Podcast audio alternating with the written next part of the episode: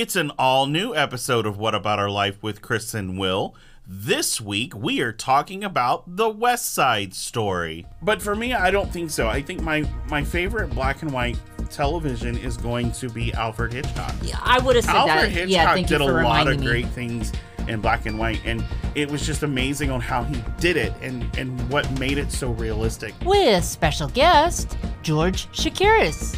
Elizabeth Taylor. And one Oh, of the oh, things yes. that I that I that I, I made up my mind about her was um, was that if she was your friend, you had a, a, I'll say a fierce and loyal friend. She was a, a great friend, and she really stood up for her friends. All new episode of What About Our Life with Chris and Will. At chrisandwill.com or your favorite podcast platform.